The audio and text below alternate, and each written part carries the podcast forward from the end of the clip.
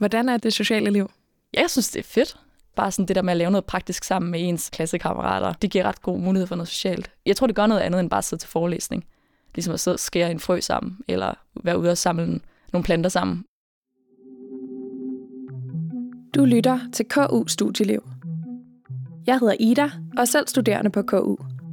Og i den her podcastserie snakker jeg med andre studerende om deres studieliv. I det her afsnit taler jeg med Frida, som læser biologi på 5. semester. Hendes hverdag foregår både i laboratoriet, på læsesalen og med gummistøvlerne på til feltarbejde. Hvorfor synes du helt generelt, at biologi er et relevant studie for dig? Jeg synes, det er så sindssygt spændende. Altså, jeg kan bare virkelig, virkelig godt lide at lære og forstå, hvordan ting fungerer. Og ligesom at få åbnet den her verden ind til alle de her forklaringer om, hvordan alt levende fungerer. Det synes jeg er sindssygt spændende. Fordi det er jo processer, som man på en eller anden måde har taget for givet, og ikke engang har vidst fandtes. Og organismer, man ikke engang har vidst fandtes før. Så sådan, på den måde kan man så selvfølgelig godt gå lidt rundt og, og være ligeglad, hvis man ikke ved noget til det, men jeg synes bare, det, det er sindssygt fascinerende at lære om de processer, der skal i din krop, eller i min krop, eller i, i et træ stamme, eller altså sådan, det er, jo, det er jo alt levende, man lærer om. Det synes jeg er sygt spændende. Og vil du ikke prøve at fortælle lidt om din vej til at læse biologi? Øhm, jo. Altså, det var lidt sjovt. Jeg har egentlig altid tænkt, at jeg skulle læse psykologi. Øhm, og valgte også sådan en linje i gymnasiet, efter at jeg skulle kunne få høje karakterer, så jeg ville kunne komme ind på psykologi, fordi snittet er så højt der. Og så havde jeg sådan lidt tilfældigt fået øh, biologi som obligatorisk fag. Jeg gik på STX, så det skulle man have der. Øhm, og jeg tror sådan lidt en blanding af, at jeg begyndte at synes, det var virkelig spændende, det vi havde om der. Jeg havde også bare en sindssygt god lærer. Øhm, så en blanding af at ligesom finde interesse for det der, og så også lidt indse, at den del af psykologi, jeg altid synes var spændende, det var neuropsykologi, som ligesom handler om hjernen, altså sådan den, den fysiske del af hjernen, og hvordan den påvirker ligesom det psykiske. Øhm, så tror jeg måske bare, at jeg lagde lidt to og to sammen, og var sådan, hmm, måske er det ikke psykologi, jeg skal læse, måske skal jeg læse noget naturvidenskabeligt, hvor jeg ligesom ville kunne arbejde med hjernen fra det perspektiv. Og så endte jeg også med at ligesom supplere, øh, nej, hvad hedder det, ikke matematik, biologi op på B i gymnasiet. Og jeg synes også bare, det var vildt fedt. Jeg kan huske, vi havde på et tidspunkt forløb om jord, og altså, det var super spændende. Jeg tænker, hvis man kan lave jord spændende, så, så, så tænker jeg bare, det, der, det er det, jeg skal læse. Var det så allerede i gymnasiet, du tog det valg, eller var det først i sabbatår, eller efter, at du fandt ud af, at du ville læse det? Det var nok i løbet af 3. jeg tog det valg, øhm, hvor jeg havde biologi B, og så på grund af, at jeg havde taget den der, øhm, jeg havde en linje med musik og drama og engelsk og sådan noget, så jeg havde ikke rigtig haft nogle af de der naturvidenskabelige fag, som man skal bruge for at kunne komme ind på biologi. Der er ligesom nogle forskellige fagpakker, øh, du kan søge ind med, nogle forskellige kombinationer, Øh, og jeg havde hverken rigtig haft fysik eller kemi eller matematik på et særligt højt niveau. Så jeg brugte lidt øh, et helt sabbatår på at arbejde og læse fag op, øh, for jeg kunne komme ind. Vil du ikke prøve at fortælle lidt om din studiestart? Hvordan var den? Altså min studiestart var desværre præget meget af nedlukningen. Øhm, der er normalt rusture, og det er der også nu her, men det var der ikke dengang vi startede. Øhm, så dengang jeg startede, der havde vi øh, nogle dage, hvor vi var på uni og lavede nogle sociale aktiviteter. Men de var sådan meget strenge med, at vi ikke måtte være der efter klokken 6, og vi måtte ikke indtage alkohol og sådan. Og det, det er fair nok. Jeg tror, de, der var en grund til, at de havde besluttet det sådan. Øhm, men det gjorde selvfølgelig bare, at man var meget inddelt i sit stamhold. Altså den klasse, man ligesom var blevet placeret i, havde kun undervisning med dem. Der var ikke nogen forelæsninger, de var altså online. Og så det klasseundervisning, vi havde, det var sådan det var, det var rigtig fint, men der var ikke sådan det kæmpe store, øhm, altså rysten sammen på tværs af, af stamholdene øhm, i starten. Det er noget, der er kommet senere, efter vi ligesom har haft muligheden for at møde hinanden igen. Så det var nok desværre præget meget af det, men øh, altså jeg, jeg endte i en super god, øh, på et super godt stamhold, og øh, var glad for dem.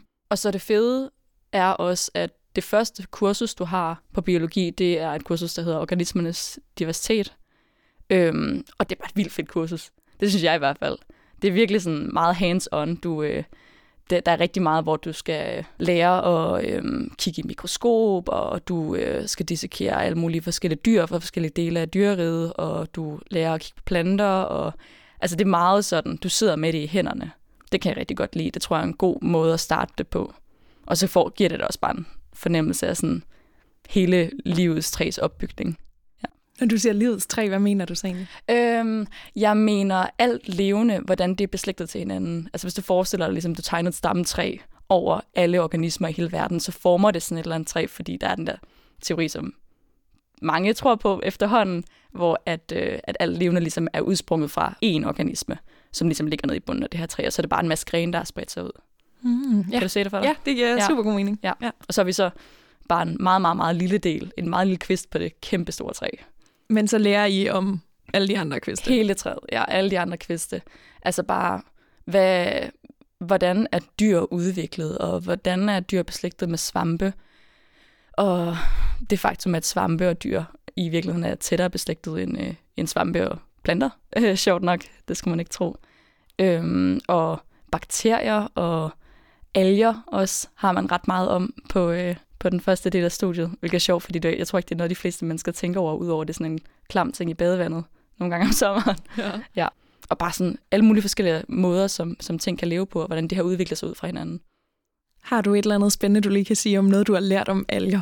Øh, ja, de har nogle sindssyge livscykler. Altså, det, ja, det, det er helt sindssygt. Øh, der findes forskellige slags alger, og de har bare så mange forskellige måder at have de her livscykluser på. De har sådan typisk sådan to forskellige... Øh, det er meget lang tid siden, ikke? Så, så der er ikke nogen, der vil blive sur på mig, hvis jeg siger noget forkert her. Men især sådan, så vidt jeg kan huske, så røde alger har sådan nogle vilde livscykler, hvor at, øh, de har alle mulige forskellige stadier, hvor de så ligesom en del af deres liv er en bestemt slags organisme, og så forplanter den sig, kan man sige, og bliver til en anden organisme, som så forplanter sig igen og bliver til den første organisme. Altså det er, sådan, det er meget mere kompliceret end det her øh, menneske, der føder et foster, som så bliver til et voksent menneskeagtig situation. Der foregår meget komplekst nede i det badevand. Badevand, eller også bare alle mulige andre steder, der vokser også alger på, på planter og i svampe, og ja.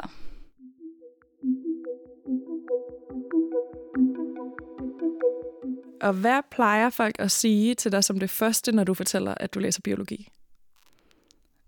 så det tror jeg, det er sådan, er du så sådan en, der godt kan lide at være ude i naturen, og sådan, kan du godt lide fugle, og kan du godt lide at tage på svammeture? Øhm, og så typisk også sådan, øhm, er du, vil du gerne være marinbiolog? Jeg tror, der er rigtig mange, der tænker, at hvis man læser biologi, så er det fordi, man gerne vil arbejde med, med sådan havet. Det er der selvfølgelig også en gruppe af mennesker, der gerne vil, men øh, jeg tror, det er helt klart en, et mindretal. Og hvad svarer du så til det? Øh, nej. Øh, jeg er helt klart mere over i den der mennesker og sygdomretning. Og det er jo sådan, altså biologi er et kæmpe bredt felt, ikke? Så sådan, vi er jo en, et virvar af mennesker med alle mulige forskellige interesser. Det er jo, det er jo vidderligt alt levende. Så øh, nej, men jeg kan godt lide at være ude i naturen. Jeg kan også godt lide fugle. Jeg kan nok bedre lide svampe. Men øh, jeg kan også godt lide at være ude i naturen. Jeg synes også, de der fag, vi har ude i naturen, er mega fede. Det er bare ikke, det er mere sådan en hobby for mig. Kan du prøve at fortælle lidt mere omkring, hvordan uddannelsen er opbygget? Ja. Øhm, altså, for det første skal det siges, at biologi er jo en del af science. Og på alle uddannelser på science, så vidt jeg ved, der har man en blokstruktur. Det vil sige, at vores, vi har ikke semestre, som de fleste andre uddannelser har. Vi har det, der hedder blokke, og en blok svarer egentlig bare til et halvt semester. Så øh, der er en blok, der starter i starten af september og kører til november. Øh, og så har man eksamener i det fag, man har haft der. Og så slutter man det fag af og starter på et nyt fag i midten af november, som kører til slutningen af januar. Samme koncept, eksamen i det, og så fungerer hele året ligesom sådan. Så man når igennem en del fag på grund af den her blokstruktur. Ja, et præcis. Og de er ligesom isoleret fra hinanden, så du har maks to fag på samme tid. Så øhm, generelt set, så har man i løbet af det første halvandet år øh, næsten kun obligatoriske fag. Hvis ikke kun, man har faktisk kun obligatoriske fag, så vidt jeg husker. Ja. Og så har man par, par obligatoriske fag efterfølgende, men resten af øh, bacheloren er stort set valgfri, eller begrænset valgfri. Så du kan tage de kurser, du har lyst til, både på vores eget fakultet, eller på andre fakulteter. Øhm, og det kan jeg rigtig godt lide, der er så meget valgfrihed. Det synes jeg er virkelig fedt. Det er også der, man ligesom begynder selv at kunne sætte sit præg på, på studiet. Så skal det siges, der er nogle forskellige specialiseringer, øhm, som man faktisk skal vælge ret tidligt på uddannelsen. Det er allerede øhm, fra andet år af uddannelsen, at de begynder at tælle. Så man skal vælge i marts måned første år. Og øhm, der er den generelle profil, som de fleste vælger. Jeg tror, det er sådan 90 procent, der vælger den, eller sådan noget. Som, det er egentlig bare den, der siger, at du lukker ikke nogen døre. Du, du lader det bare lidt stå om det hele. Så er der den gymnasierettede, som ligesom er, hvis du ved på det tidspunkt, du godt vil være gymnasielærer, så giver det mening at vælge den, fordi så kan du begynde at have nogle, nogle sidefag. Og så er der den øh, bioinformatik-profilen, som faktisk er den, jeg har valgt, og nu er jeg droppet ud af. øh, ingen, ingen kritik til den. Jeg fandt bare ud af, at det ikke rigtig var mig alligevel. Øhm, så du er tilbage på den generelle? Jeg er tilbage på den generelle, hvis jeg får øh, accepteret min, min ansøgning til at komme tilbage på den. Så man kan godt skifte, især du ved, fra nogle andre, andre specialiseringer tilbage til den generelle. Okay. Øhm, og bioinformatik, til dem, der ikke ved det, det er altså læren om programmering, ligesom blandet med biologi. Øhm, nu her, hvor vi begynder ligesom at, at arbejde rigtig meget med DNA og store sådan, sekvenser af, af genomer, så giver det mening at lære, hvordan man kan bruge computer og programmering til ligesom at bearbejde det data. Øhm, og det er det, bioinformatik handler om. Og kan du ikke prøve at fortælle lidt om, hvad man lærer på det første fag, man har på studiet? Jamen, det er øhm, opdelt i fire sådan underfag, egentlig, som man har ret separat af hinanden, så det virker næsten som, at man har fire fag på samme tid. Der har du alger, svampe og dyr og planter. Og så inden for hver af de fire underfag, der har du undervisning, hvor du ligesom øh, i, i alger, der sidder du og kigger i mikroskop på de her forskellige alger, skal være lære ligesom, hvad karakteriserer forskellige slags alger, hvor lever de henne, hvordan ser de ud, hvordan kan man kende dem, hvordan hvad får de næring. Og inden for svampe er det også det samme, der sidder du også og kigger på, altså der er man også både ude i naturen og, og på en svampetur, men også sidder og kigger på de her svampe i mikroskop og ligesom kigger på muk og skimmelsvamp og sådan noget. Det er jo også svampe. Øhm, og i dyredelen, der dissekerer man en masse dyr, altså skærer dem op. Så det skal man også øh, lige være indstillet på. Det er øh, en del af det.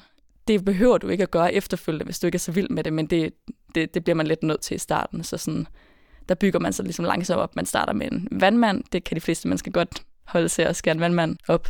Øhm, og så bygger man ligesom, ligesom hele vejen op langs dyreriget. Jeg tror, man også ender med at skulle dissekere en mus og en fisk og en frø. Og vi endte så ikke med at dissekere en due, men det skulle vi have gjort. Det kunne bare ikke skaffe nogen. Hvordan synes du, den del var? Altså, sådan en blanding af lidt klam, men også virkelig fascinerende, fordi de er jo... Så man kan diskutere hele dyreetiksaspektet af det, og det vil jeg ikke komme ind på nu her. Men det er fascinerende at åbne en organisme op og se, hvordan den fungerer indeni. Også når man har lært om det i en, i en tekstbog, og har lært om, sådan her ser en, et insekts øhm, sådan respiratoriske system ud, og så rent faktisk få sådan en kæmpe græshopper og skære op og være sådan, ah, de ting, vi snakkede om, de er der faktisk i virkeligheden. Altså det, det synes jeg er virkelig sejt. Også bare at lære om, som du ved, bare se inden for den meget lille del af livets træ, som er dyreverden, er vi også bare så forskellige. Og så mange forskellige løsninger på de forskellige problematikker, der er i, i at leve i den her verden, vi lever i. Kan du prøve at fortælle lidt om, hvordan fordelingen er mellem det praktiske og det teoretiske? Øhm, først og fremmest er det meget forskelligt fra fag til fag. Jeg vil sige, du kommer nok ikke til at slippe med mindre end 50% læsning. Altså hvis man sætter, lægger timerne sammen for, hvor meget tid du bruger på et fag, så selv de mest praktiske fag bruger du nok cirka halvdelen af tiden på at læse og sætte dig ind i stoffet. Men øhm, ja, det kommer rigtig meget an på fagene. Vi har jo også sådan en laboratoriefag, hvor vi lærer at, at være i laboratoriet og, og arbejde med celler og, og gener og bakterier og virus. Øhm, vira, flertal, ja. øhm, så i de fag, der er der ret meget laboratoriearbejde. Og hvor meget er man så ude med gummistøvlerne på? Det kommer også rigtig meget ind på, hvilke fag du tager. Øh, der er ret mange valgfag, som giver meget mulighed for feltarbejde. Dem har jeg så bare ikke valgt, fordi det er ikke det, jeg er super interesseret i. Øhm, der er et fag i løbet af det første år, som bare hedder feltbiologi, så vidt jeg husker, hvor at du skal ud øhm, på nogle feltture. Det er egentlig meningen, at du skulle rundt omkring i Danmark, øh, men det, vi, igen, vi var corona, så vi var i Nordsjælland. Og normalt er det også sådan lidt en hyttetursagtig situation, hvor man tager hen og, og bor hen ved en sø i Silkeborg på feltkurset øh, i øh, ferskvandsbiologi, for eksempel.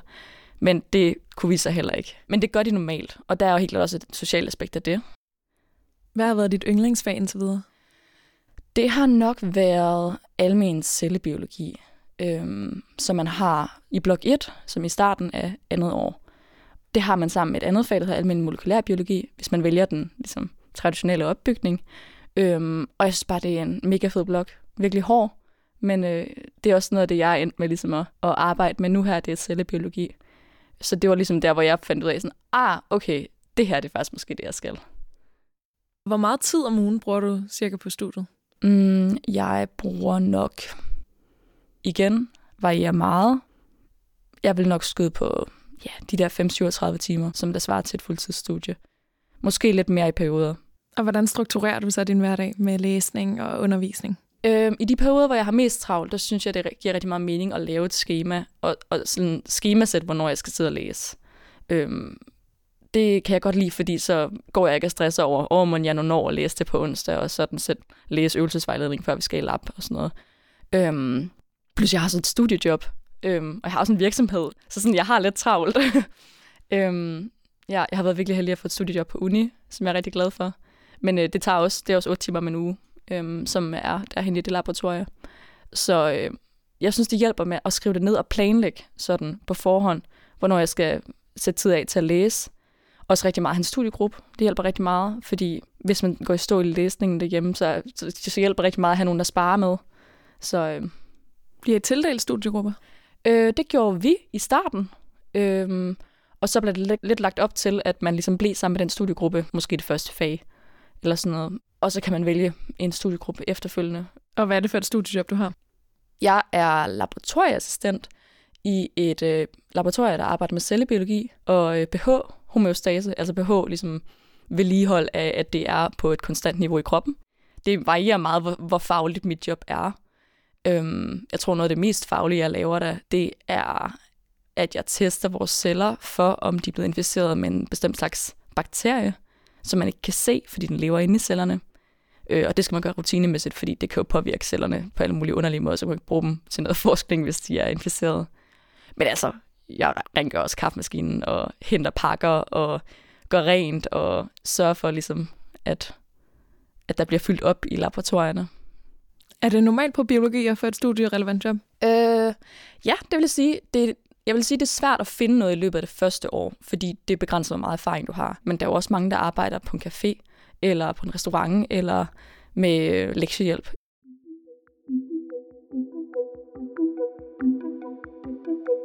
Nå, så tænker jeg, at vi lige skal snakke lidt mere om det sociale på dit studie. Hvordan er det, det sociale liv? Øh, jeg synes, det er fedt. Øhm, som sagt, så startede vores sådan, sociale liv på tværs af stamholdene ret sent. Øhm, og så det og en kombination af, at vi har ikke haft noget stamlokale, mens jeg har gået der. Øhm, de fleste studier på Science har ligesom et eller andet lokale, som de kan være i og have fredagsbar i og lave arrangementer i. Og af en eller anden grund, så, øh, så var det lukket ned i nogle år, fordi jeg tror, at KU skulle bruge det til noget andet. Men vi fik så et stamlokale her for lidt over et år siden, øh, hvor der så også efterfølgende er blevet startet en fredagsbar op igen, og der er blevet startet en masse forskellige øh, organisationer op igen, fordi man kan holde ting der og, og være der og, og tage udgangspunkt i det lokale.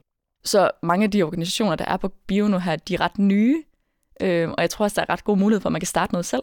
Det, det kan jeg ret godt lide, det der med, altså vi har for eksempel startet Gala op igen, det har ikke været der på grund af corona, så vi var bare en, en gruppe mennesker, der synes der skulle være øh, Gala på vores studie igen, og det, det var der to år før corona også.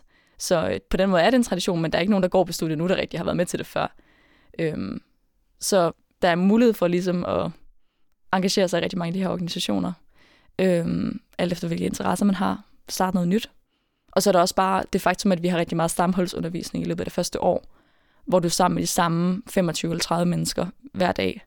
Det gør, at der helt klart kommer noget, øh, en god grobund for noget socialt der og de her feltture, også bare sådan det der med at lave noget praktisk sammen med ens øh, klassekammerater, det, det giver ret god mulighed for noget socialt. Øhm, det, jeg tror, det gør noget andet end bare at sidde til forelæsning. Ligesom at sidde og skære en frø sammen, eller være ude og samle nogle planter sammen ude i Nordsjælland et eller andet sted. Har I andre traditioner? Altså en gala for eksempel? Øhm, øh, jo, vi har druk med dyrene. Den er ret vigtig at nævne, ja. Øhm, det handler om, at i oktober på ens første år, så organiserer alle rusvejlederne sådan det her arrangement, hvor at man øh, alle klasser ud som dyr, alle der deltager, og så er der sådan øh, forskellige øl rundt omkring placeret i fældeparken for sådan nogle forskellige poster, som er sponsoreret af alle mulige forskellige organisationer, og rusvejlederne har købt nogle, og du har også selv taget nogle med. Og, og så skal man egentlig bare have de der øh, dyrkostymer på, og ligesom gå rundt på post til post, og så drikke den øl, som, øh, som der er der. Der er også mulighed for, at man deltager uden at drikke alkohol. Det hedder bare traditionelt set druk med dyrene. Men det er, øh, det er en god tradition, som der er blevet holdt fast i. Så hvis I i løbet af oktober ser sådan en masse unge mennesker, der løber rundt i sådan nogle dyre onesies ude i fældeparken, så ved I, hvad det handler om. Det er faktisk meget godt for alle at vide, tænker jeg. Det tror jeg, det er det.